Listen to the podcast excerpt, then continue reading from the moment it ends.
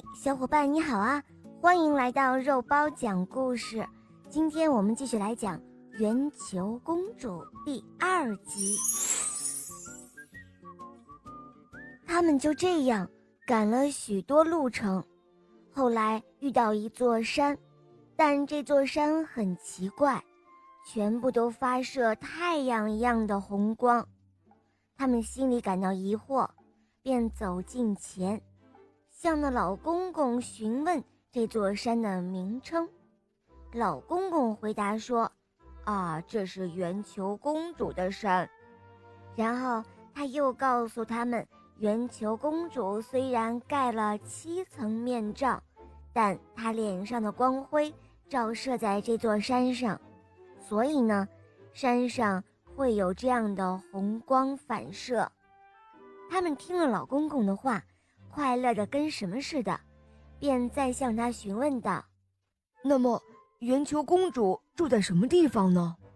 老公公说，你们再向前行，走六个月左右的路程，就可以走到圆球公主所住的地方喽。但是啊，从前曾有许多人想去见圆球公主，他们赶到那里，可是完全失败了，连性命都没有喽。老公公的这些话，原本是想可以让他们事前觉悟，但是王子却毫不惧怕。他们两个又继续往前赶路，走了大约有三个月左右，遇到一座血红的山，和以前见过的一般，他们觉得奇怪，便走去向附近的人们询问，请问这座山的颜色为什么是这样红的呢？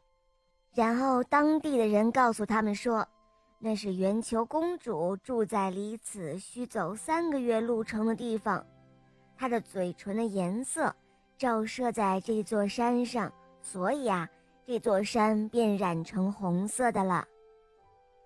王子听了这些话，知道目的地已经很近了，他十分快乐，便打起了精神，又继续向前走。他们走了一阵，看到前面有一座很高很高的山，王子想，这一定是圆球公主所住的地方了。他呢，立即就攀登了上去。到了山上，他看到有一座城，但是非常可怕。原来这座城啊，全都是人们的骷髅所堆成的。王子向侍卫说，你看，这些骷髅都是听不到公主说话而牺牲的。我们如果能够达到目的，那也就算了，否则也将要把头颅当作石块堆在这里，两者之中必取其一啊。不一会儿，他们走到进城的街上，因为觉得非常疲惫，便暂时在旅店里休息。旅店里有许多客人都在痛哭着，有的在为自己的哥哥哭泣，有的在为自己的儿子哭。王子便向他们询问原因，其实这还用问吗？这些客人都是因为公主而牺牲的人的家族。他们齐声回答，你这真是明知故问。就是啊，真是明知故问，不久以后你还不是也要将死吗？这里是圆球公主父亲的都城，谁要是听到从公主口里发出一句话，必须到国王跟前去请求，公主便会派遣军队送她到公主那里去。王子听了之后，心里暗暗地想，唉，我还不是一样也陷入厄运中了。于是他回过头来对侍卫说，也许我要和这个世界永别了，我难道不该从从容容休息五六天，好好的考虑一下吗？于是他们两个就从这天起便在旅店中投宿，每天到市街上去散散步。当然了，他每天也都在想着这档事儿。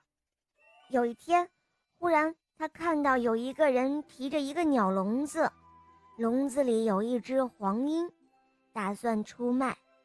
王子很喜欢这只鸟，他非常想立刻把它买来，可是他的侍卫在旁边说：“王子殿下，现在最重要的事，不就将要到来了吗？这只鸟，你买来还有什么用呢？”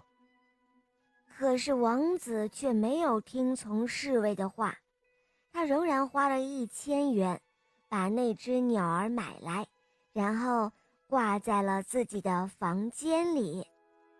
好了，小伙伴们，这一集的故事就讲到这儿了，赶快关注肉包来了，打开我的主页，去收听更多童话故事吧，有睡前故事，还有小木偶匹诺曹的故事，还有西游记，还有我的同学是夜天使，都非常好听哦，小伙伴们赶快来收听哦，拜拜。